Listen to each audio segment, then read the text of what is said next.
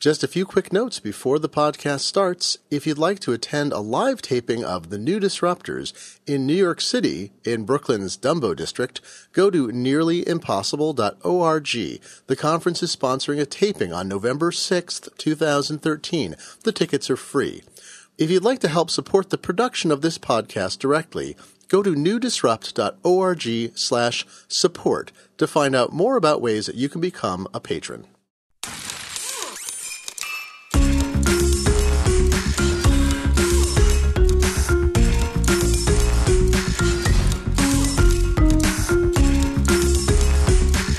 Welcome to The New Disruptors, a podcast that comes piping hot to your doorstep every week. I'm your host, Glenn Fleishman, the editor and publisher of the magazine. We're now part of the Boing Boing family of podcasts. You can find us at boingboing.net as well as at newdisrupt.org. If you'd like to support the podcast directly, you can contribute at patreon.com. More details at the end of the podcast. Marian Call is an Alaskan chanteuse who, from finding an audience after winning a Firefly related song contest in 2007, has run her music career as a grassroots effort. She connects with her fans constantly and directly, both through social media and crowdfunding, and sleeping on their floors during tours and house concerts. She spends a lot of time on the road, and we're talking right after Geek Girl Con 2013 in Seattle in October. Thanks for being on the podcast. Thanks so much for inviting me, Glenn. It's a pleasure, and you're. I think you're uh, not exactly the poster child, but like the the can-do attitude that typifies Alaska, the hard one. But you didn't start in Alaska. You started in Washington State. You found your way to Alaska. That's right. Yes, I think if if if there's a can-do attitude at all, I got that from Alaska. It uh, it taught me a thing or two. Uh, I grew up in Gig Harbor, and I moved up to Alaska in 2003. So this is my 10 year Alaska anniversary. I'm very proud. I'll have to have a big party when I get done with this tour. And uh, uh, yeah, Alaska, uh, I feel like changed me. I think location, geography can be important. Geography can be very important, and geography can change you. And uh, Alaska changed me an awful lot. The person who left Alaska, left Washington for Alaska, was very different from the person who first struck out from Alaska on tour. So, did you always sing? I mean, is this something that was a constant interest of yours, um, and that's developed to the current day, or did you find it, you know, later in life? No, my family's all musical. Mm. It's a it's a it's a family trade. We're like we're like the local plumbers. I mean, it's really it's something that my parents both independently did as a discipline growing up their whole lives, and we as children did our whole lives. And uh, uh, my brother and sister are both uh, skilled musicians as well.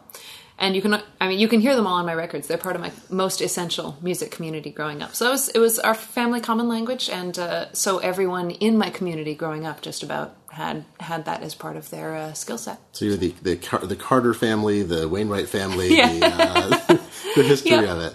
Yep that's wonderful. And uh, one of the things i find uh, really interesting about i guess the modern age is that you can come out of nowhere and suddenly be everywhere in a community. So uh, you're you really got your start breaking out. It was in 2007. Uh, can you tell me about this contest? I hadn't heard this part of the story before. I know it's in your bio and so forth, but you entered a, a song contest related to the Joss Whedon special Firefly. I, I, didn't watch Firefly when it was first broadcast. I had to catch up later. No, All my friends loved I the didn't show. Either. I didn't either. I didn't see it until years later. I think um, I had never ever heard of Joss Whedon. I had never heard of Firefly for.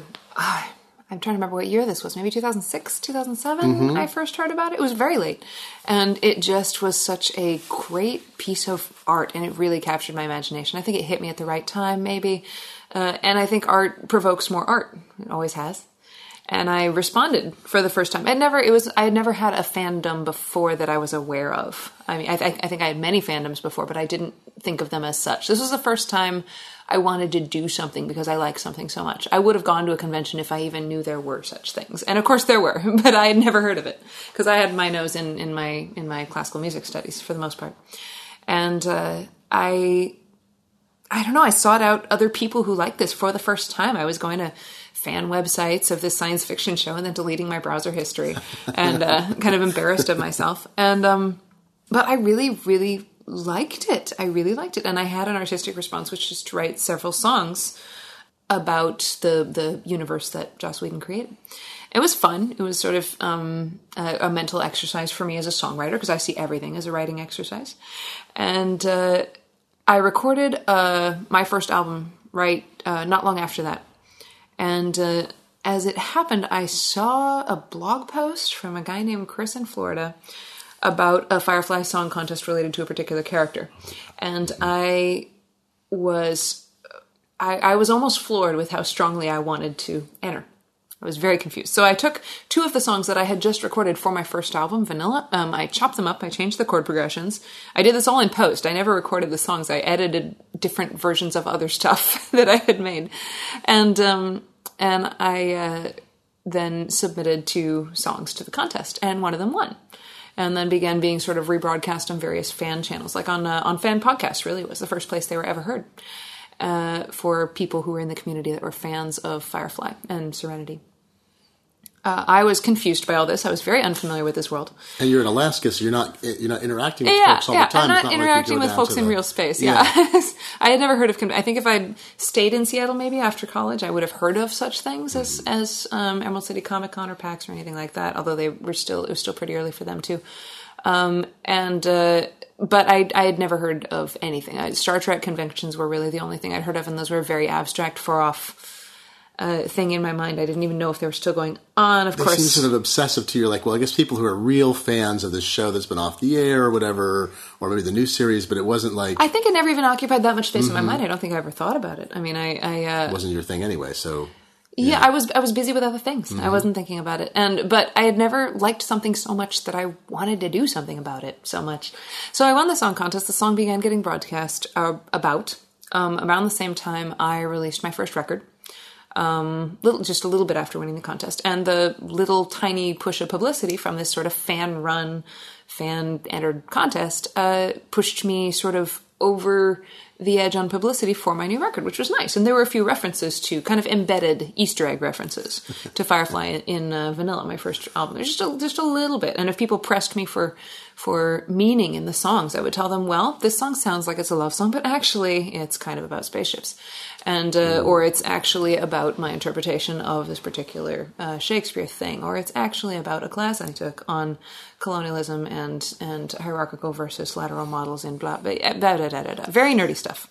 Um, I tend not to write straight up love songs. I tend to use them as as masks for other concepts that interest me. Well, I've seen you cite. I mean, they might be giants, and uh, Yep. and Jonathan Coulton too. And Jonathan Coulton cites they might be giants as an influence Yeah. too. So it's this progression of like like you're writing about Yes. love, but it might involve a robot or a spaceship. Yeah, or I might use those as metaphors for something that I feel is a very human condition. Or it, I, I don't know. I think that um, we understand things very, very clearly through the lens of relationships, and songs uh, that interest me are about relationships, even if the relationship I happen to be thinking of is a fictitious uh, outer space one. So um, I think there's truth to be gleaned there. Or those stories wouldn't move us, you know, like Star Wars moves us, or some other cultural touchstone moves us because there's a bigger truth there. It's not just you know lasers and aliens, although that stuff's fun too. Well, do you buy into the notion that science fiction, one of the reasons it's popular and maybe even become more popular, is that it lets you tell stories in a way that detaches you so much? I mean, it's, it's the modern allegory. Oh, yeah, it's like yeah. it's it's an allegory about space, so we can talk about politics. We can talk Yes, exactly. I, I grew up on the good old authors. I grew up reading Asimov and Ray Bradbury, and I had, I had some books by Ray Bradbury that I read obsessively over and over. And they were very. I, I saw clearly that these were, you know, political and social allegories. That they were talking about, you know, about uh, nuclear arms. They were talking about uh, uh, civil rights. You know, it was it was obvious, and. I feel like all of the pieces of science fiction and fantasy and sort of geek culture that have captured me, including Firefly, have only captured me because they say much bigger, broader things about people, and they happen to use a fantastic backdrop to express stuff that might be a little bit harder to express in the everyday, or a little less glorious and fun to watch in the everyday. And I, I'm interested in doing the same thing, really. You're willing to embrace it though, and a lot of people. Uh, I mean, I think I feel like this is maybe even very modern. It's like the last few years is Yes. the embrace of geek culture, or even you don't even have to call it geek culture anymore, but it's the embrace of that like alternative view of universe through which we have Mm-hmm. a lens. Like it used to, people would reject that because they would worry about getting labeled and put into a ghetto of well, these guys do. I- Like I just had the folks Mm-hmm. on or making or the director of um, the upcoming Doctor Demento film. Oh yes, I heard that. Yeah, and so there, and there, uh, a great idea. And Dr. Demento was, it used to be, it, 20 years ago, you would have, might have gotten your start by sending a tape to Dr. Demento. He would have played it and be like, Marian Call, she understands it. She's one of the few people. and today it's like, no, the whole culture. I know. I gotta send Shark Week to some more places like that. It's great. Um, uh, no, I definitely agree. Have you ever seen uh, Napoleon Dynamite? No, I'm- haven't? embarrassing that I haven't. No. That was a very I've seen significant film scenes for from me. it. Um, I saw it at a very early screening before Mm-hmm. it broke big at my college. Happened to have a screening, Um, and I uh, there's a scene in the end where the popular cheerleader is running for school council. I won't spoil anything for you. I hope. But, uh, I a, think che- a cheerleader is running for school council. Isn't this there statute limitations on spoilers, though? Can't you? I don't know. Is it Ugh, oh wow! years? Has it been ten years? Nine years? that's. Nine years. No, oh my no goodness. spo- we have a spoiler horn. We can play later. Okay, all right. Well, spoilers. if you haven't watched the end of Napoleon Dynamite, um, I found that movie very moving because I, I think um, uh, in the end you sort of realize that the popular cheerleader kids may be popular, but only a very few people truly identify with them, even though they seemed back then to dominate the cultural dialogue. They felt like the top dogs, but in fact there were very few people who really fit into that category. And in the meantime, you have these awkward, painfully, you know, fumbling uh, sort of underdog characters who most of us, in fact, the majority of us probably identified with in high school for one reason or another. And uh, I definitely felt like that. I mean, I had music was my whole life in high school, sort of, and academics. I was really, really a nerd. I spent all my free time studying. I recreationally took the SATs multiple times because I found it fun.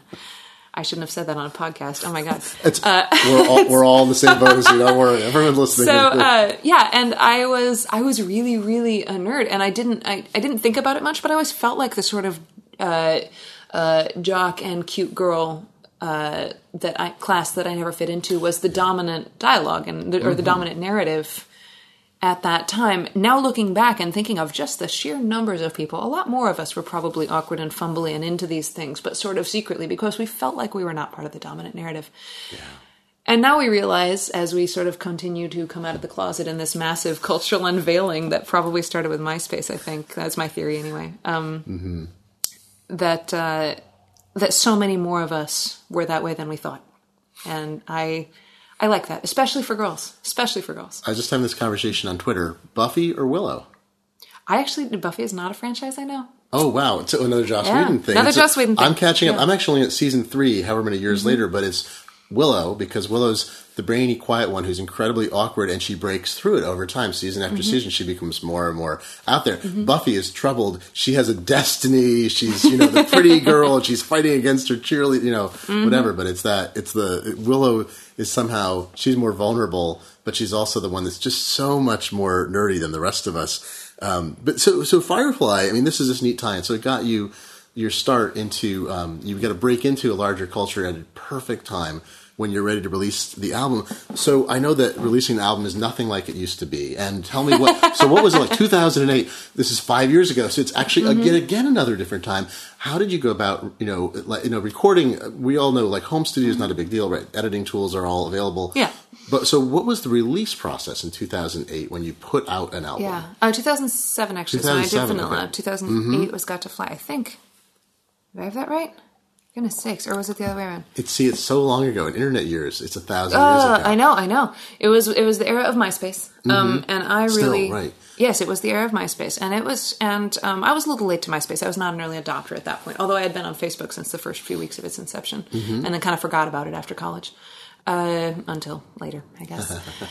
MySpace was really a revelation to me because it was the first time I ever talked to strangers on the internet. A lot of other cool people were, you know, chatting with strangers from Oh, Yeah. way back when, but I was still kind of a kid. Like my, I, I was really, really into goofing around online, but that started with sort of, you know, renewing library books on the library system from home, which was terribly exciting.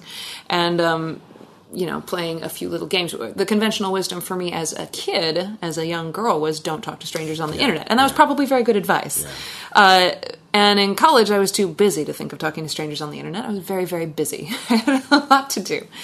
Uh, so I get out of college, I have free time for the first time, and there's this MySpace thing, and you don't have to give any personal information out. I mean, they can't really email you directly unless you give them your information. I thought, and it was fun.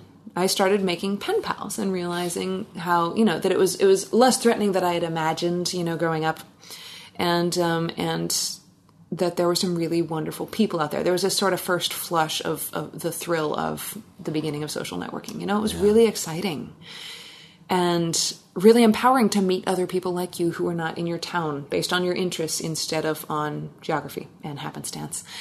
It was great. I met all these other Firefly fans, which was the first reason I really went there, right? Because Nathan Fillion was on MySpace. He had, Oh, a, right, he had a big MySpace following. He had a big, huge fan scene. I was part of that. There was so much drama between the fans on his comments list. It was great. I love it. And um, and I met other people there um, who I felt really comfortable talking with, though of course only on MySpace. I never gave them personal info. Mm-hmm. Um, this was the beginning of something big for me. I found accidentally my first MySpace music page. I don't even remember what band it was. In fact, it might have been the Long Winters, oddly. Um, yeah. Oh, that's neat. yeah, John Roderick. Oh, yeah. And uh, a band with members from Alaska. And um, It's funny. I found MySpace music pages and suddenly something really clicked for me. I was, I don't have to do music the way it was done because that didn't interest me at all. I was a, uh, classically trained, did a lot of jazz, um, grew up on, uh, like you said, They Might Be Giants and Joni Mitchell, really. It's a great range. And uh, yeah, it's a wonderful, uh, just whatever records my parents happened to have, you know, kind of like everyone. Weird Al, you know, the, the, Mm. the basics. Um, we had a great station in Seattle. Do you remember Kidstar 1250? No, no, that's It was back in the nineties. time. Oh, it was wonderful. There was a, Oh, there was a kids radio station I used to work for. It paid played kind of milder novelty music as novelty music was really becoming a thing, Mm-hmm. and um, and comedy and stuff that was suitable for kids. It was great. It was so wonderful. Oh, I loved Kidstar. Uh, anyway, I, uh, I I was not at all interested in doing music sort of the commercial way, but MySpace music, I suddenly realized it, it just it clicked for me very fast, like almost instantly. I felt like I saw this third way. It was new to me. It was probably not new to a lot of other musicians, but it was very new to me. I had never heard of really indie music. Um, I didn't know what it was. I didn't. I was. I was. I mostly listened to Beethoven, and uh, and as I explored MySpace and began realizing I wouldn't have to get a label. I wouldn't have to get anyone's approval. I wouldn't have to ask anyone for anything. I would just go do this. I just go, I, I don't know how to make a record, but I think I know how to do all the steps along the way, or I could learn them. You know, I knew how to edit audio from volunteering at my local NPR station at KSKA in Anchorage. And uh, thanks, very huge thanks to them. And I learned, um, you know, I, I had all the musical skills I needed, band leading and so on, and I, I had everything else that I needed. Uh, I, I could do graphic design. I could do the writing. I knew I knew how to manage it. So I just booked a studio and I said, okay, let's try this. And this was in large part thanks to Firefly, making me feel like I could make a big piece of art like that. That seems cool. But there were real concrete steps. Someone wrote it, and then someone sold it, and then someone, you know, they they ran the numbers and made things work. Then they cast it, and then they arranged to shoot it, and then they shot it, and then they edited it, and then they, you know, it, it, it, ju- there's just a series of steps, and nothing had ever seemed like that to me before. It was a great moment. It was really great it felt very freeing. So I went and made an album uh, with my family down in Tacoma on uh, on Pacific, and I uh, only afterwards realized, oh wait, now I have to sell this because I just I just spent I just spent eight or nine thousand dollars on uh, on on this record that I didn't have. And now I have to sell uh, a thousand copies of it, and then I'll, you know, if I sold five hundred, I think, or or or seven hundred, I would make that money back. That's when the Firefly fan community found me and um, started asking me to do things and chatting with me and inviting me to come to Texas and inviting me to come to San Diego, inviting me to go places. And I was okay, this is weird. I don't understand any of this. So I, a lot of people grew up really having an understanding of what it was like to be a band and going to clubs and stuff like that. I have no idea. I had no idea. I really was learning it all backwards and, and inventing it. And uh, maybe that's how I arrived at my approach, which is just really, it, it's, it's very square because I'm really square. And I just, I don't resonate with a lot of the rest of the music universe, but I resonate with the nerd universe. And I was like, okay, I can figure this out. With You went from approach. recording an album to like then like play, you know, staying in people's houses and playing house performances and things like that, like house concerts. Yeah, like well, I heard of, step.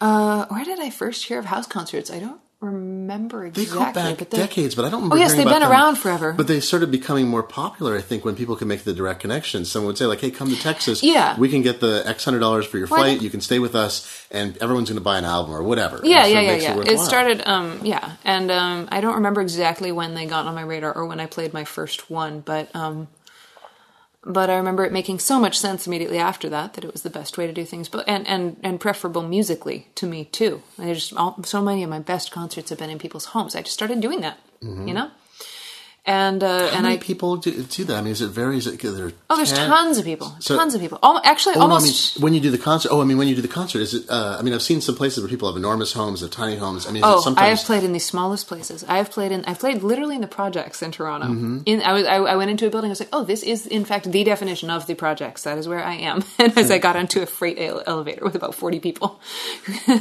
awesome. was Someone great. crowded into an apartment playing, but Yeah, yeah, there it was. Yep, it was amazing. Had a great view. Um, I have played in very small places.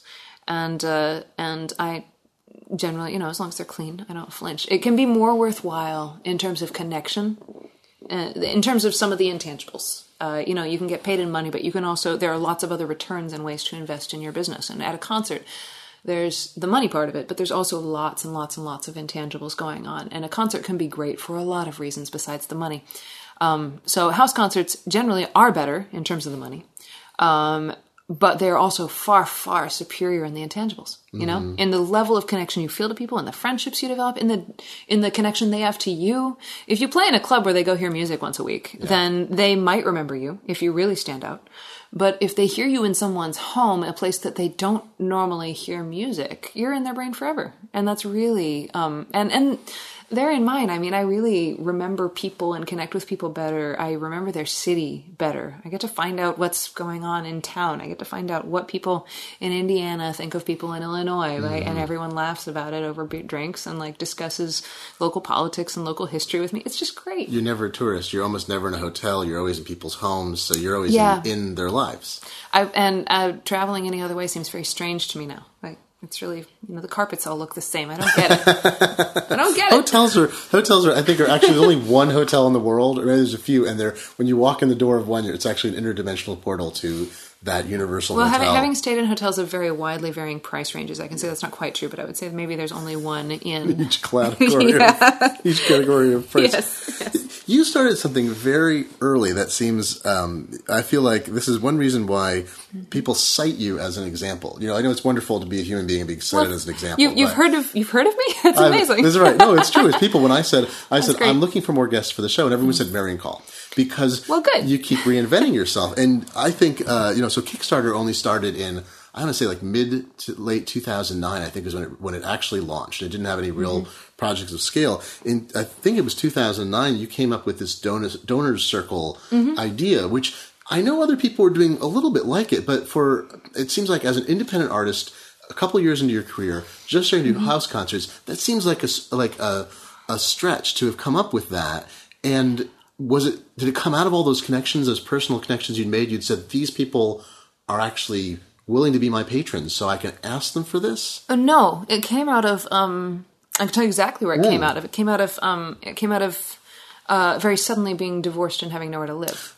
That's where it came from. okay. Uh, The best ideas come from that kind of place. um, um, I uh, I uh, wound up. This all went down in Seattle. Actually, I kind of I, I wound up um, uh, very suddenly and unexpectedly for me um, uh, divorced. so sorry. amicably. No, you know, it was it was a, a growing up thing. We married very young, and um, and I didn't have any resources. I, I had sunk a lot of money into into this new job. You know, I'd done some tours, uh, I'd made some fans, but I was still at the very beginning, and I wa- I was progressing very fast. I mean, from one year to the next. This was 2009. Uh, I was already at a zero income level, which is very good for a new business. I was Right, very right. good. I, I- not in debt my outflow and my Yeah. inflow were at zero, and I was touring, and that is really amazing. Mm-hmm. So I was I was okay, but without a you know without my, my husband's income, I was suddenly a whole different question, very suddenly, and uh, and I had to you know a process this whole very suddenly being divorced thing, which was not the easiest, and b figure out what to do next because I had no job, I had no prospects, I was not at home. My home was still really in Anchorage, and I didn't really have any stuff. I didn't have a car, and I was going, okay, now what? I was quite literally sitting on a curb uh, of the street here and going, okay, now what? And uh, I sat at my brother's house for a while and played video games. Um, thank God for Legend does. of Zelda, best thing ever. It's totally therapeutic. And uh, and I was, you know, I was I was asking myself, okay, so I need to go get a real job now, right? And I, you know, went and stayed with my best friend, talked things over, and then I just decided, no, I'm gonna I'm gonna try this. I gotta, if nothing else, I gotta get a car. I gotta get back to Alaska. And the donor circle, as it exists, was what occurred to me. I knew what I was going to do. I had an art project. I want to make this art project. I want you to help me. Here's how. Um, I want you to fund me at one of these levels. You've already heard my previous work. You've heard my first two albums. And I hope that you believe my next one will be good. If you join the donor circle, you can hear previews of the new songs and you will get a live production blog. You'll get photos from production. You'll get to hear all the details. You get a blooper reel, all this stuff, right? And that was not at all a new concept. I've heard of this before. It wasn't. Mm-hmm. It wasn't Trent Reznor. Who was it? There was a musician who famously early on offered different levels of funding for his record or different prices for his record. And one of them was gonna like I'll stick it in signed drum skins because, and yeah, it was right- Uh, No, I know this. Oh, but I'm so bad at names. But it was it was much much earlier than that. You know, and this was just going off of that different levels of Mm-hmm. It's true. It was somebody with like you know somebody who had millions of people and they'd sold right. It wasn't somebody at that, at that level like a, you know a superstar. It's like Mm-hmm. yeah. It was before. It was before um, so Radiohead. Yeah, because they were the the prominent. They were more like a you know get pay what you want kind of. Yeah, it was before Radiohead, but it was, um, but but yeah, yeah. that's why I see it feels My, like mo- you know what my model was really based on? It was based on the NPR model. Right. Sustaining member. Become a sustaining member. Or if you want, join at the twenty dollars a month for ten months level, and then you'll be a two hundred dollars silver member. You know, it was it was exactly based on the Let's NPR model because that's what I understood. on the air. How do we It's keep vol- how to keep? Marian Call on the air. Call in to pledge your That's support right. now. Uh, that's a pitch I knew backwards, and it's one that I understood very deeply growing up with my parents being working musicians. You know, it's like this is this is how it works. You provide something of value, and you then sort of have to convince people that it is of value, which you could see as a demeaning task, but I see as a very natural task, considering that there are a lot of other more pressing things on their Mm-hmm. mind a lot of the time. You have to sort of remind people that some of the most important things in their lives are, in fact, the most important things in their right, lives. You know, the experiences we have along the way. And if you keep reminding people of that, they usually feel good about it. And if you are asking them to volunteer something, that's different than charging them and barring them and keeping them out. And I've always found the asking to be much more pleasant for me as a person and much more productive. And I find that when people come to my concerts, if I ask them to voluntarily pitch in, um, uh, instead of charging at the door, they have a very different mentality. If I ask, if I charge at the door, they come in with their arms crossed, saying, "You know, impress me, make it worth my money." And if I ask them to consider carefully what tonight was worth to them after they've heard it, then they have to stop and ask themselves, "How much was this worth to me? How much did I enjoy it?" And that's not something I can quantify with a cover charge amount, you know. So it's it's really I, that's and that's totally from NPR. It's good, but uh, the people like to be patrons. I think this is Mm-hmm. something we learned from this is the modern age too, right? I mean, years of Kickstarter Mm-hmm. now show the scale at which people want to be patrons. I think Etsy even shows it to some extent because people think they're buying into, even if it's not all crafts, but it is a lot of crafts. Mm-hmm. People feel they're buying into an authentic experience, which is another person at the other end, and they're helping to. They don't only get the output of it, like music or a handmade tie or something. They also are uh, enabling a kind of creativity that they think is important and want to exist in the world. in a way, it's a response to the gatekeepers that really dominated yeah. production Yeah. for so long. They dominated what stuff got sold in stores, unless it happened to be your local store, which may or may not have what you want. Um, it they dominated, you know, music and film and so many other things, just because the costs of production were so high. The gatekeepers left, and so many average Joes realized I can get exactly what I want. I can get something that is more me than I ever thought I could find, whether it's this funny thing on Etsy. I can get something that is a better gift for my wife than I could ever find before. And because it's just so her. And and by doing so, by finding exactly what they want, a music that speaks to them much more closely than the other stuff did, you know?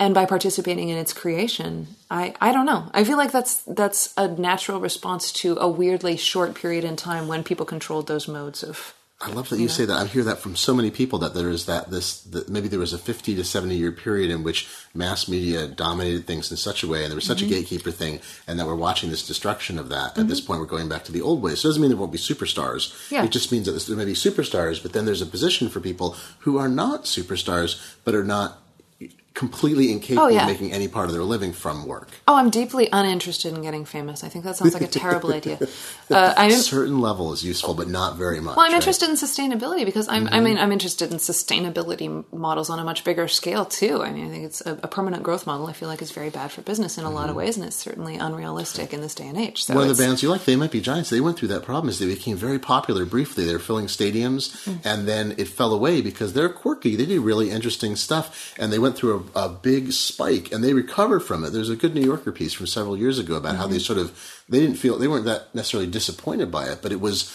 not good for them necessarily to become super popular. Ah. It seems like a terrible burden, Yeah. and it seems in the end just as those people. expensive as being, you know. Right. I feel like I could earn almost just this a similar amount when it comes to like what you invest back Mm-hmm. into it, what you churn back into it. You know, I love how musicians compared to movie stars, for example, on the on the very very famous end, are so often like running out of money and going broke because they don't realize how much less they earn than other famous people because so much of it gets churned back into production. They get charged. They get charged. You know, that's, what- that's how it goes. It's the Amanda Palmer story. I mean, that's a lot. It's, it's every level. story. It's just- yeah, every it's every has- Kickstarter story. It's people imagine when you have a lot of dollars associated Mm-hmm. with you that you are keeping them, and that is really not It's true. not. That's really not how it goes. Donor Circle. You came up with this idea. You'd seen. You know. You, it's, Mm-hmm. Oh, here's the other here's yeah. the other place it came from.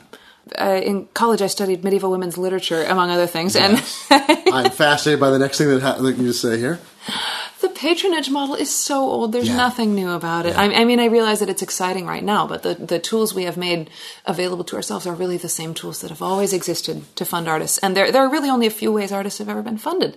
And uh, I think that there were superstars back then too, and Mm-hmm. there were superstar patrons, and there were medium-sized patrons, and there were community patrons. I mean, if your village had a good fiddler and you wanted them to stick around and you wanted them to stay alive and keep fiddling, everybody fed them, even though they didn't work. You know, I, Mm-hmm. you needed the fiddler, right? And so that was like a very much community-based model where everyone kind of micro-funded. Or you have your Catherine of Aragon, or your, you know, you, you have your big, big patrons occasionally who would keep Everyone court badmouths the. Medicis, but they did a lot for the art. I might say the same of you know the Rockefellers or the Carnegies or whatever. There's a book but it's, uh, called I think it's yeah. Art and Experience, and I have to find it. I'll put it in the show notes. But it's a book about uh, Renaissance Italy, and it talks about they looked at the contracts people signed, and it would say a patron Oh, yeah. would say there's going to be this much blue because blue is very expensive. There's going to be this much blue paint in the painting, and it's going to be this quality of blue paint, and it will be the Because hands that's how you show painted. off. Right, exactly. Yeah. The hands will be such, the painting will be such and such, and they specified all this, just like a record label. Yeah, I mean, just yeah. like a record label, right? I mean, it's not. It's it's, It's nothing that new. different. It's nothing new. The funny thing is, back then, their fame or their renown or their reach or their whatever was really limited by geography. Mm-hmm. And now it's not. No, and uh, uh, was it Bach got paid for the Goldberg variations in a bag, one one single bag of gold or a cup of gold or Oh, something? that's like funny. that, That's right. What did you do that for? A someone commissioned it. Was it for was a sleep? pri- no, that was the No. other. Oh, I don't remember that story. I'll I get this. Is, I'm me- embarrassed. It's been way in too long. Notes, so we put this in there. Check the show notes. We'll have the story. we'll have the story there. Well, I'm embarrassed. I should remember this, but it's all slipping away. It's- well, College is too long This ago. is what the internet is our outboard brain. This is why we can, I know. check it later. I'm going to say something wrong though, and then they're all going to correct We'll me edit, we'll edit it Twitter. out. No one will hear this part of it because we're editing it out. No, let them hear kidding. it. We'll be honest. I won't do it at all. But a donor circle. So I'm fascinated by this. Is the, Sorry. no, no. This is we circle the circle of life. We circle back around. Is uh, is this was successful for you then? It kept me alive. It got me out of that. It got me out of sitting on a curb. You know, in Seattle, it Got got me. car, it got got me back to- to Alaska. It got me to into a recording studio. Mm-hmm. It got me through mm, a very very long time of not really having a place to be. Um, I just kept touring. It's a great Mm-hmm. solution uh, when you don't have a space. And uh, and Is, I is that when I read there was some story online where I think uh, someone was writing a review and they said, "Oh, we met Marian because we went on Craigslist. We were buying her stuff when she was leaving town. We Oh my God, yeah. from you." Yeah, that's right. One of my filmmaker friends, they just did a beautiful piece uh, we we worked on together for uh, Indie Alaska. Which, if you want some interesting viewing, they're little Mm. like four, five, six minute shorts about really weird people in Alaska, and they're wonderful. They're easy to find on YouTube. But they you so they did one about selling- me because yeah, selling your stuff I was selling my table. He bought my table before I ever knew him, and now we're friends because we're he's in public media, and I I awesome. go bum around the NPR station when I'm back in Anchorage. So, uh, But yeah. so you left, but you so being on tour meant you didn't have you didn't have a fixed residence, but you were able to. But I still was there. able to record Mm-hmm. in very good studios here in Seattle, some of them, um, and uh, and in LA, and in New York, and in Austin, and in Anchorage. And I went to where my musicians were that I wanted to work with, the people in my musical community. I chased them down. It took, I, I spent two years on the production of this record, but because I had the donor circle and because they trusted me and because I was sending them hopefully progress reports, you know, not sometimes lots of them, sometimes few of them, I would keep updating them like, mm-hmm. here's where we're at, here's where we're at, here's where we're at. And new people would continue to sign up. And when I, and I would do a fundraiser probably once or twice a year. Just say, here, I'm going to sell and auction some things to keep me going because Yeah. uh, touring is expensive, but for me, uh, staying home is more expensive. because you'd be and so people are you're constantly meeting people through. So it's not Mm-hmm. because a lot of people go in the studio, but that wasn't what you're doing. You're out and about. You're going to studios in different. Yeah, that's why it took so long. Meeting people. If I if I had been able to stay in one place and work on the record, it would not have taken two years. But I was traveling constantly, Mm-hmm. and uh, in some ways making as anchor points places where these musicians were. And I would go there, and you know, I would come through LA again and stop and work with my mix and master guy toward the end. Every time I was in LA, I would stop and go to his house, and we'd work on it. And uh, and which took a long time because a lot of independent musicians Mm-hmm. try not to work with too many collaborators. They, I mean, this is like Jonathan Coulton was working in his, Mm-hmm. you know, uh, his apartment and recording his home studio by himself for a long time. It wasn't until Uh-huh. a much later album that he actually started to collaborate with other people.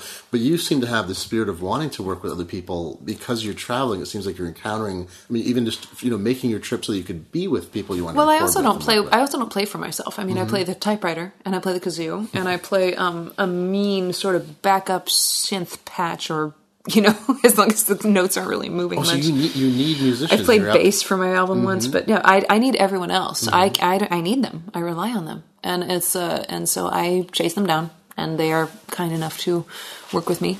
Um, and I, uh, you know, I just ring them up, say, hey, I'm going to be in town. Do you have an hour? We'll meet at your house. We'll record this little bit. Oh, that's great. You know, I did a lot of it on just a little tiny, really cheap interface, my on my own laptop, and then other bits of it I was doing in very expensive studios. It's really funny, um, and I just did it as I could, and that's that's okay with me. You know, ha- uh, it's a little, it's it's it's. I have earned my indie cred, I guess. You know, Yeah, that's right. You did, you did I've it got my wings. way. You did it. That's that kind of like you left. The, you left. You didn't do Mm-hmm. the uh, performing in the bars for years and coffee shops and hand Mm-hmm. selling, whatever. It's like you went out on the road and and I. It was I, just, I worked it. I worked and worked and worked it, and it was um, in 2010.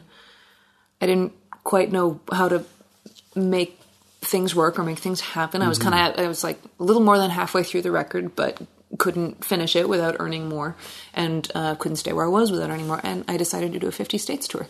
And I went to all 50 states, and I went to almost all of Canada. Um, Yes. And uh, it was it was ambitious, but it's also, you know, when you don't have a place to land except for the state of Alaska as a whole, which is not that specific, it, it made sense at the time. There was also, good- I was younger and I had a lot more energy. Um, This is the this is the advantage. This is uh, Wikipedia has a little. This is the this is the forty nine is greater than fifty tour. Was that? yeah, I, I call it the 49 250 tour when I say it out loud, but uh, the symbol is greater than. Yeah. Well, I have to read you Wikipedia in its marvelous. What it says it on your page about it says the title. The sentence is wonderful. The title of the tour, while mathematically incorrect, is done so purposely to reflect her Alaskan pride, which which seems accurate, but very very Wikipedia-ish too. Well, I'm uh, frequently when I'm writing, I'll use a, uh, that caret, you know, to indicate directionality, like sort of a shortcut Oh, for now. yeah. This leads to that, leads to that, leads to that, which gives me. Yeah, I get these little carets. So that caret happens to mean greater than as well. So I use 49 if to 50 in that sense, yeah, yeah. from Alaska to, the the other 50 50 states, yeah. Mm-hmm. And from Alaska to Hawaii, because that's the 50th state. We're the 49th, they're the 50th. So, and Don't that's where I wound up. it, right. Yeah. Oh, I, I, this, I thought this through very carefully. yes. Oh, we beat them by like six weeks, I think. Um, and, uh, and also 49 is uh, bigger than any of the other 50 states. Mm-hmm. I'm sure you know. Texas. I'm sure you know this. Um, This is true. I know Alaska. There's a lot to be proud about Alaska. It's a big state. it's Great it's very state. interesting to me. I yeah, it's not. I wouldn't say state pride so much Mm-hmm. as um uh as to make a a pun on about six levels at the same time with one symbol. You know, so because that was fun to me. But so, fear, I mean, fear, Alaska is fiercely independent, like independent at a level that I think almost no other state has. Except Hawaii, I would say. oh, that's interesting. We're, we're paired with Hawaii. I feel like in that we we go to the islands, they understand us. Yeah, They own its own thing. It, we relate to the party. I mean, we've only been a state fifty years, 51, 52. it's not a long. It's not a long time. It's uh, it, and this was we talked. I was just saying using the word fierce. This is the album. Something fierce is what came out of it. Out of the Donor Circle, yes. That was the Donor Circle project. They were formed to create something fierce, and we created it. And well, it was interesting to me. I didn't. I mean, I don't realize this until later. I don't realize a lot about my business strategy until Yeah. later. It's it's terribly intuitive. I'm afraid. I, my boyfriend is now teaching me to make spreadsheets in advance. it's very beneficial. Uh, but When you um, have nothing, something is always better than nothing. But when you That's how it's been for a long yeah, time. when you have something, then you can have a yeah, spreadsheet. yeah, yeah, yeah. Uh, and yeah, so when I did my Kickstarter, I had a spreadsheet because I was starting with something. Uh, but when I did the 50 states tour, I didn't have a spreadsheet. I just went. I just Yeah. drove. Um, and and people were really amazingly generous. Mm-hmm. Um, and I worked my. I just worked and worked and worked. I played every night. It was like being a troubadour. A Trobairitz was the French feminine uh, feminine form of that word. Is it's just a traveling uh, a traveling singer. You just you travel and you play and you you. And, Literally and, sang for your and there's supper. a there's a yeah I sang for my supper every day and there's a fraternity of people who've done this Mm-hmm. you know it's not I'm I'm not alone I'm not unique If uh, you read Steve Martin's book, it's fascinating to know how when he was getting started in comedy, he did the same thing. He was out. I mean, he wasn't Mm-hmm. staying in people's houses, but he was going to comedy clubs that were tiny. And he Mm-hmm. and his buddy, who like was the roadie, they would travel around. And if VW bugged, they'd sleep at it sometimes. Sometimes they'd sleep with friends or cheap motels. And he spent years on the. He was an overnight success by spending several years Oh, doing yeah. this. You know, like uh, being that funny is for that his is frequently the story of an overnight success. Is Mm-hmm. Yeah. that they did something like that, and that's You could discover it's something. there's this wonderful um, relief of meeting someone else who is a musician on tour because frequently people who have never been a musician on tour or comedian or what have you will say s- the ex- exact words you're living the dream eh Ah. and i just it's it's very it's it's sweet Oh it's my God. intended sweetly Yeah. um, and and with sort of a tone of, of admiration and of desire to leave the humdrum uh, routine but when you meet anyone else who has ever been on tour there's there's a there's the immediate look in each other's faces nod yes i understand i know yes we know we understand one another we know what this is like we are part of it. it's Hard, Yeah. relentless work, and it's it's and it's work, work, work. Right? And there's psychological consequences I don't think you can really understand um, until you've done it, especially at the beginning. When I had, I had not been to most of the country. I'm a West Coast girl. I know the West Coast very well now, and um, and certain parts of Alaska. It's a very big state. I can't know all of it, but I know parts of it. And uh, uh, I knew the West Coast from you know Anchorage through the Yukon, BC, Washington, Oregon, California very well very little time spent anywhere else. The East was a complete mystery to me. I've been to New York once or twice. I've been to Chicago. I'd been, uh, I, I drove as far as Rapid City, South Dakota. Got in a car accident and then flew the rest of the way uh, to Chicago and then back again to Seattle. I didn't know the country. I didn't know anyone in it. I just went and I had really no idea what I was up against. Being in a new place with completely new surroundings and completely new people every day for a year does something to you. And it's not an experiment you can ever conduct. it would be too expensive. And- but the world would be your control group.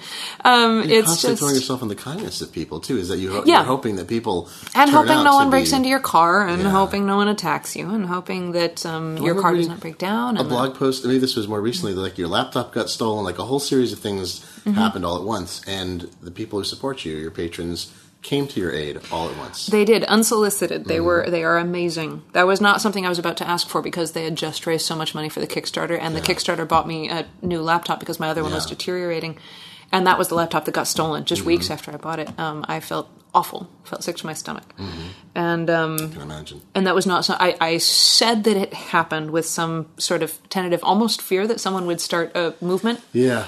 But what shocked me was um, I was incommunicado then because I didn't have my laptop, no phone, nothing. I'm in Europe on trains, uh, going off of my analog like paper itinerary that I printed at the beginning just in case. Thank goodness. And yeah, really, paper so reliable. Um, and I, uh, uh, by the time I got to Dublin, or no, by the time I got back to Amsterdam, um, I was being told that I was going to have a new one and that they had fundraised almost immediately and without reaching very far, without even asking very far, they had fundraised enough for a laptop. Among themselves. So among themselves. so among themselves. I don't even know. I, I i have a list of the contributors and it's just stunning. It's absolutely stunning. I don't even know how to Ugh, I feel like I should do something a lot more to thank them. It's everything moves so quickly. This is one of the But- things I think that I, you know, I try to convey this without sounding like too emotional, too woo woo. But I think emotion. I mean, it's not that it's wrong, but it like Mm-hmm. there's a strong business component of this of like crowdfunding, whether you do it through Kickstarter or you build your own patronage model or whatever. Is that there's so much love behind it, and it's the love of like it's the love of arts. It's the love. It's not you know, Mm-hmm.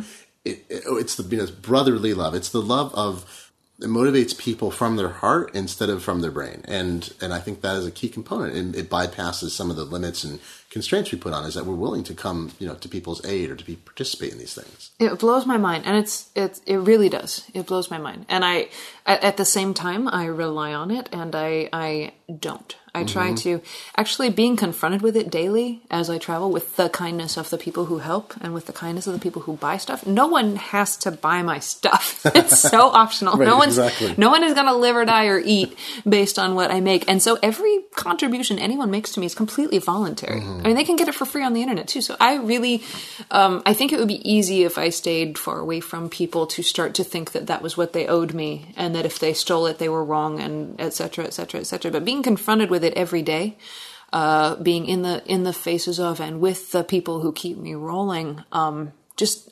constantly. I love that. It keeps me in this deep awareness and this deep uh, gratitude that without all these, you know, the crowdfunding being an abstract term, without the crowd, Yeah. and these are the people in the crowd, I have nothing. Without their voluntary participation, um, without the gift of their attention. I feel like attention is a very valuable commodity right now. Everyone's competing for it. In some ways, it's worth more than money.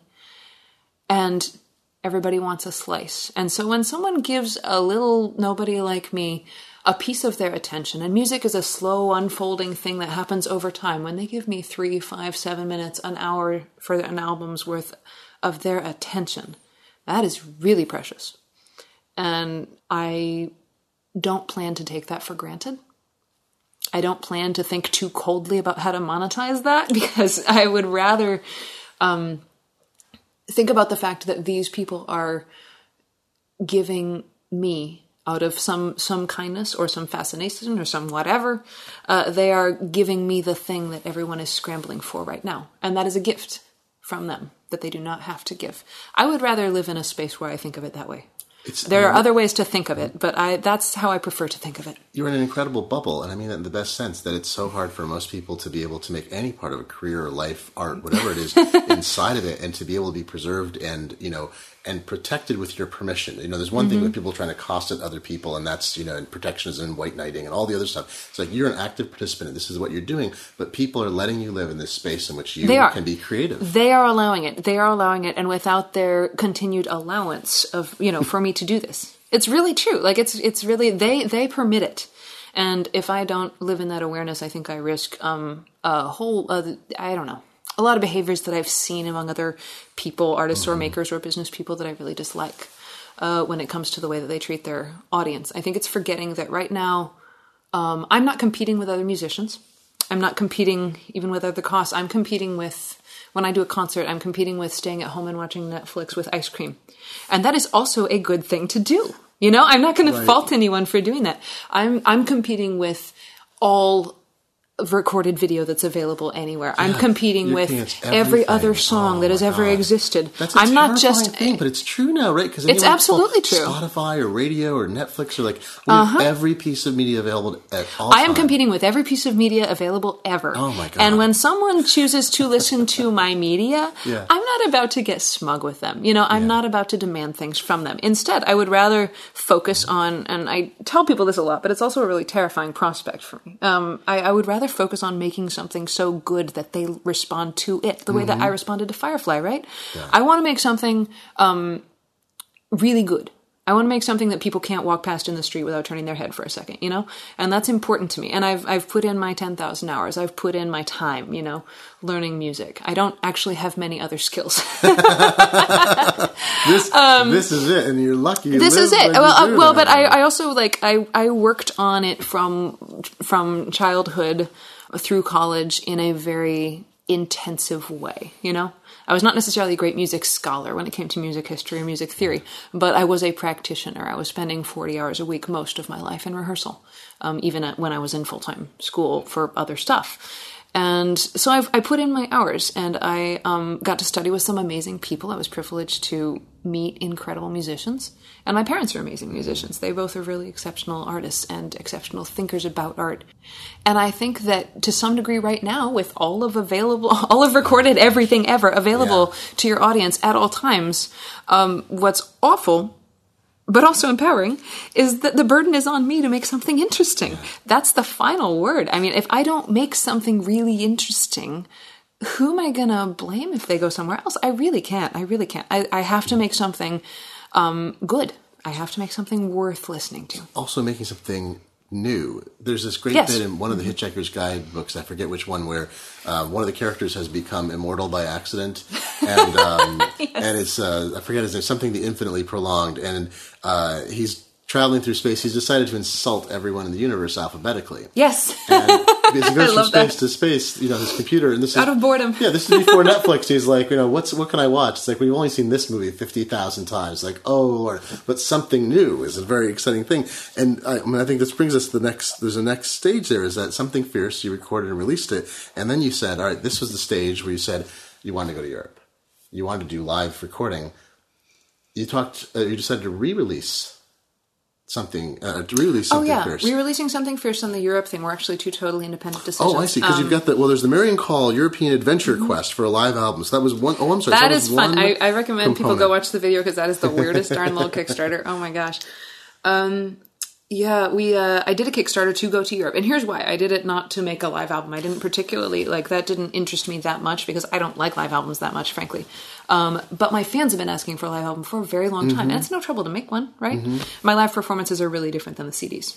And uh, I also am moving on to new music. I wanted them to be able to have enshrined a copy of "This is the song the way I performed it at this time," because I'm moving away from performing that song.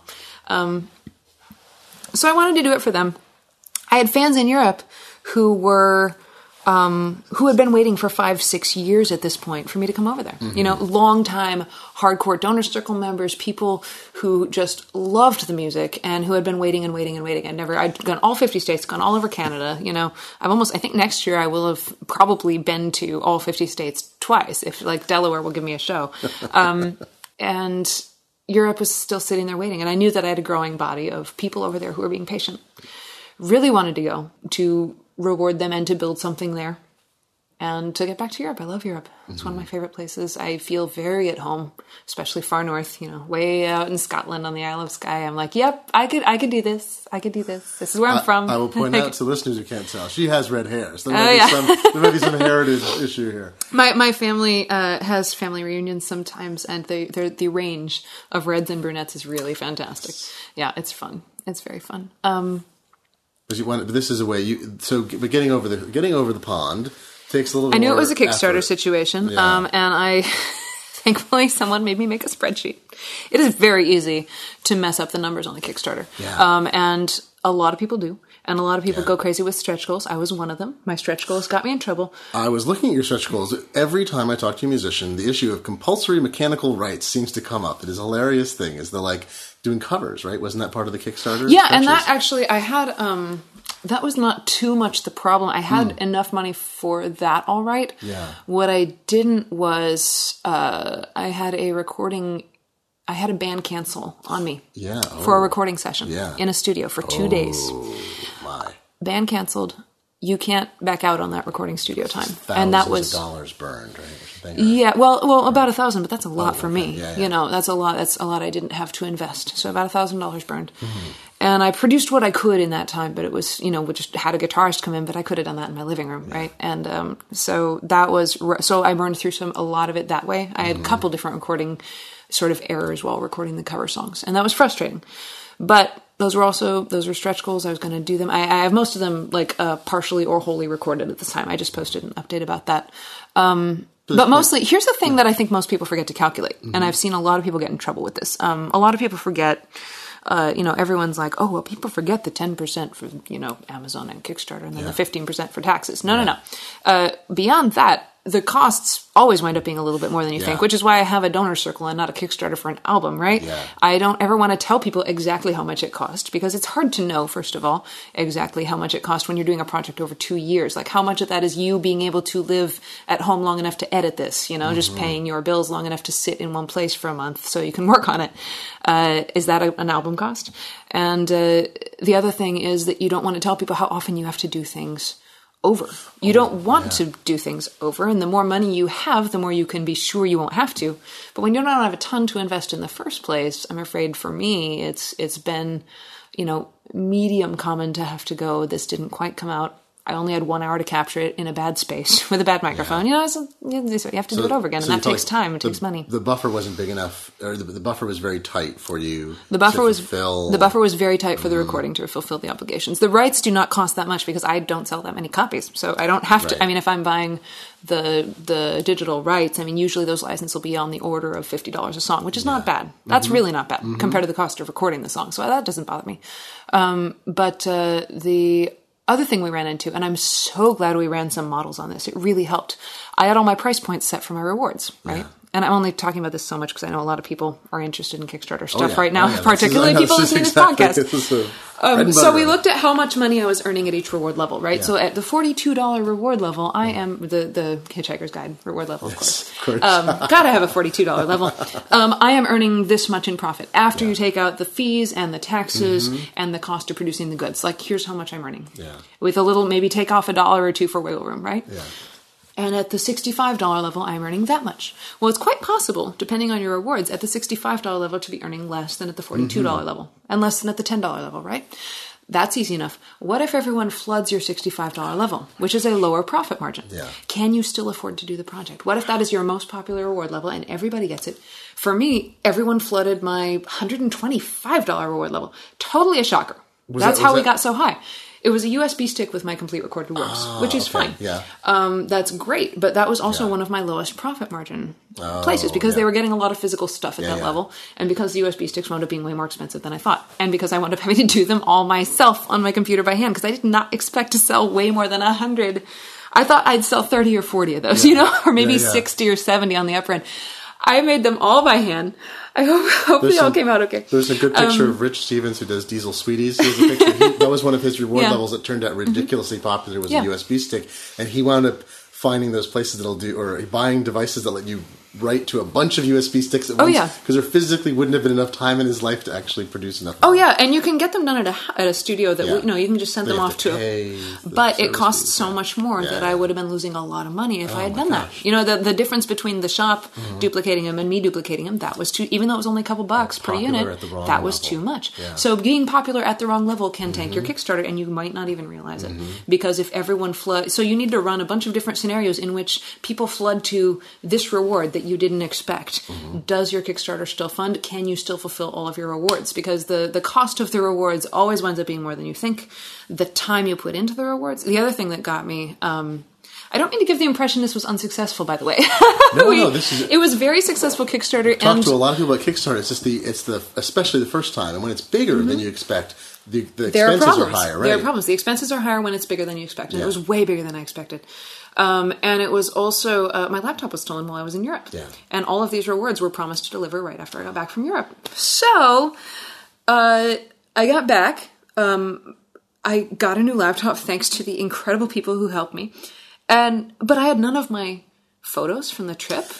One of the biggest things I promised was a log of the trip with all the stuff, and I, had planned a, a pretty serious. I'm I'm going to deliver a nice thing. This is not going to be a little dear diary. You know, I I planned a very nice thing. The final product was gorgeous, but it was not. It was very late because I had no pictures. I had I had lost, and it was kind of. I mean, there was a bit of a grief element to it too. I mean, Yeah. uh, and then. um so I got home. The computer hadn't been backed up since August because I've been traveling since August. And I uh, just didn't do it because I'm an idiot. I don't trust the cloud, and you know I still don't. But now. I've learned that there's a cost to not trusting it that is greater than my mistrust. So I hadn't had my computer backed up, and I had lost thousands of emails. I had lost so much productivity. I had lost a lot of um, uh, so much stuff, and so I had to start over. And what I didn't pay myself for, I paid myself for like a month after the Kickstarter to make the rewards. I didn't pay myself for the two or three or four months that it would take. So after I ran into, you know, December, January, then I had to stop working on the Kickstarter rewards.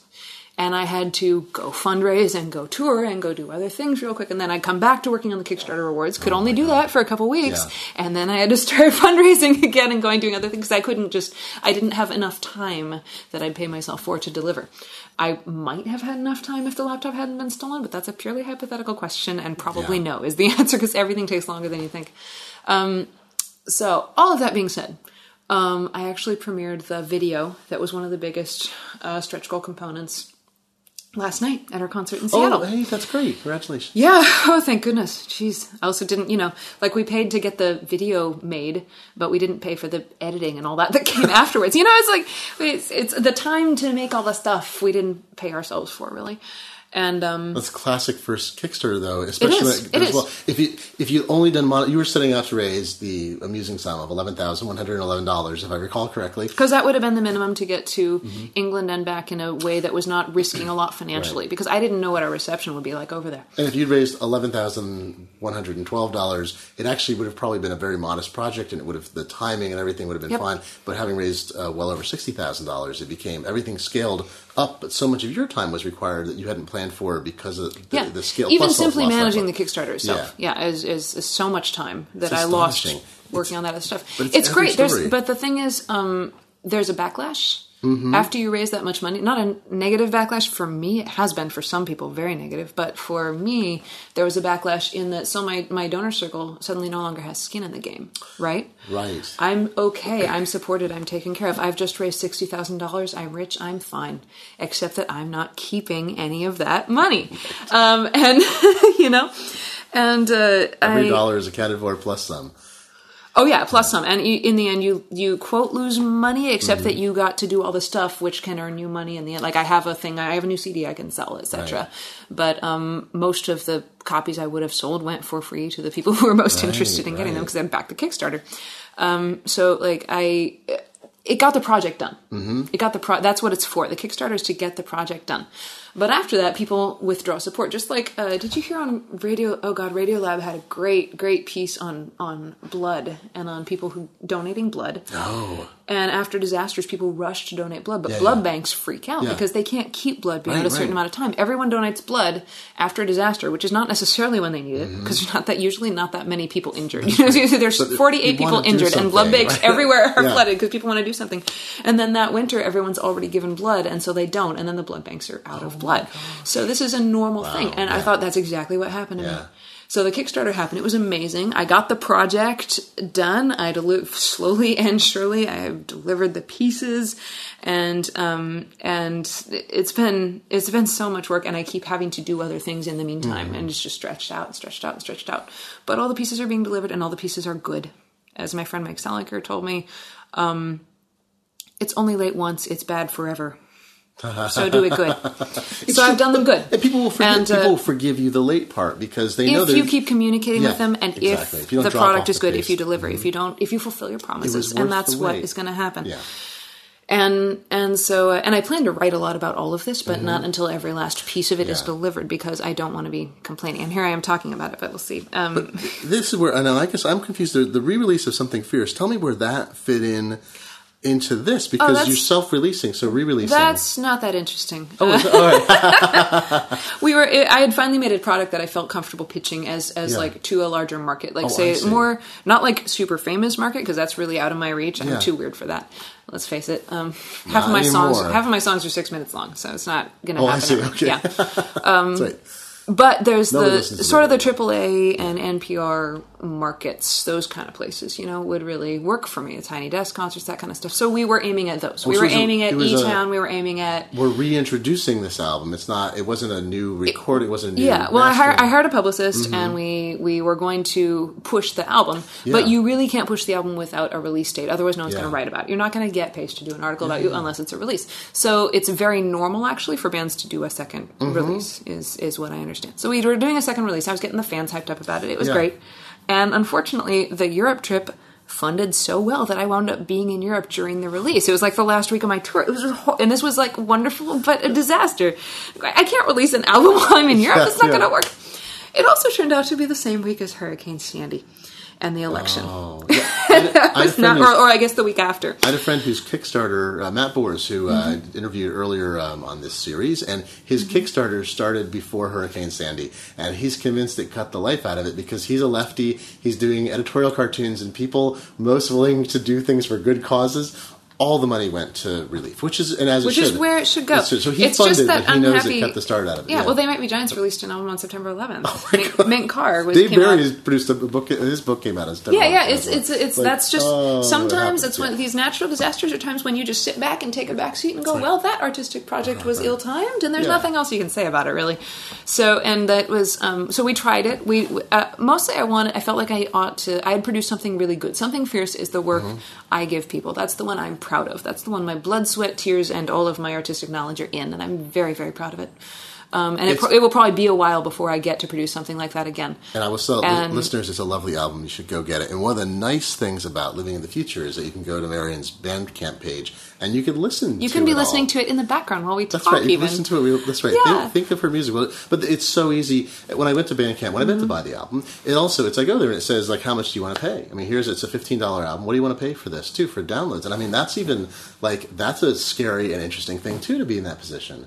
I'm I'm I'm into it. I'm I down. love it. How much do people pay on average? Do the people do? I mean, there's that, More, more on average, yeah, more on yeah. average. 'Cause it's I think deal. frequently Two- people look at the number of tracks and just pay a dollar for that. Yeah, and I usually price them at a little like less. Twenty is it twenty tracks across two albums? One- uh, 19, I think. Yeah, so it's yeah. That's what I paid twenty dollars because I was like, this, I was like fifteen dollars. Somebody releases her own music and it's two full albums. You know, Well, but that was thank my you. but that was Thank my you. reaction. Like this is a deal. That's what I want people to do, though. I want people to ask themselves for one second how much is this worth. Yeah, You know, that's what I want people to do.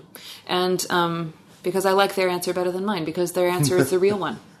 The market says my product is worth zero, right? Right. The free, the cold, hard, free market, which we love so much, it says that the value of my product is zero because it is infinitely duplicatable and people can get it for free and they don't need it.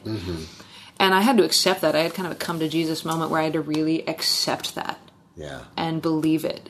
And then I was free to move forward, right? That's Uh, I was free to move forward. And then I said, so the, so the answer to this then is that whatever people define it as being worth, they're right. And if someone who joins the donor circle defines it as being worth a thousand dollars, they're right because that's what it's worth to them. And if someone's looking at that little Bandcamp page and thinks this is only worth a dollar to me or this is worth zero dollars to me, then that's true in that Mm-hmm. moment for them. And uh, I, I want people to ask themselves that question because I think that that's going to be very important to the future of all the arts.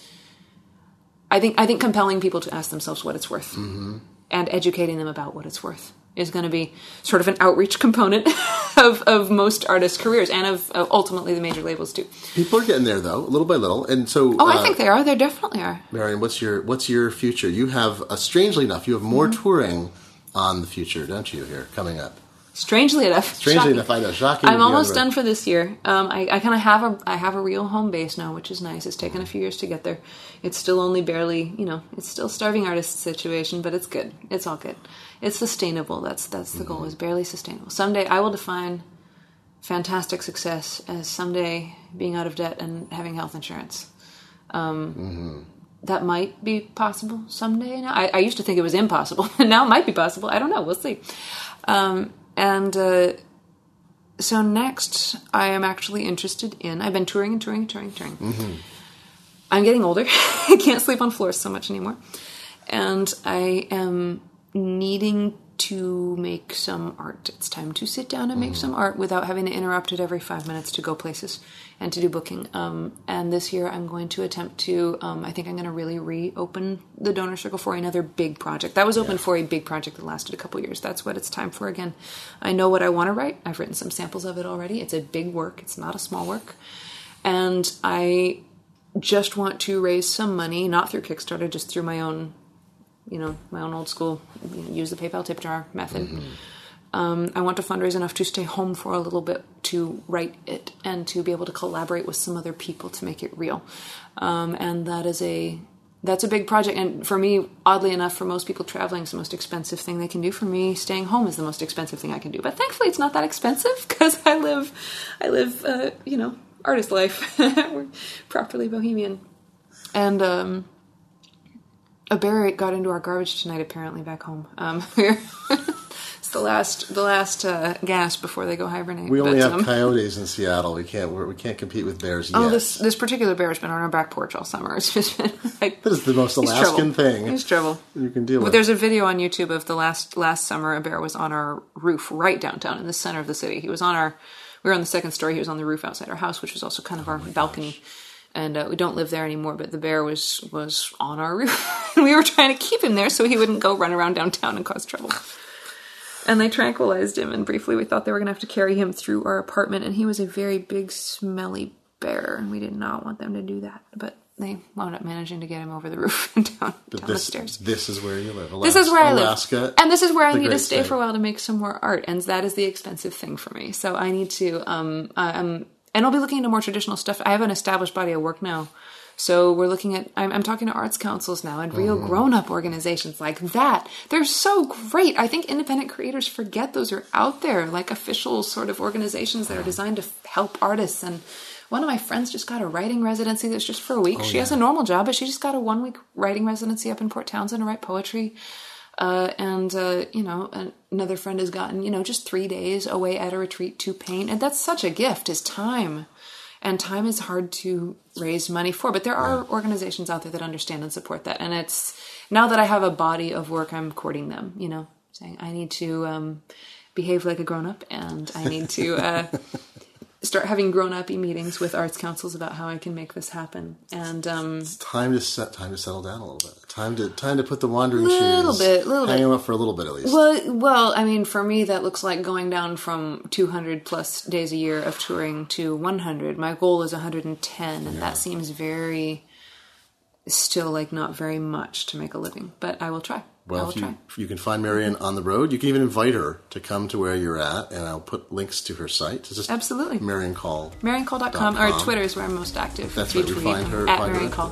And uh, you can find her. And thank you so much for being on the podcast. Thank you, Glenn. It was wonderful. Absolutely wonderful. You can now support the production of this podcast directly by becoming a patron at patreon.com. That's P A T R E O N.com. Support us at a level of $1 or more per podcast. At higher levels of support, you get our on air thanks and more. We'll be adding more patronage benefits over time. You can also sponsor this show. Visit podlexing.com, that's P O D L E X I N G, for more details about how to get your product or service in front of the attractive and clever listeners of The New Disruptors.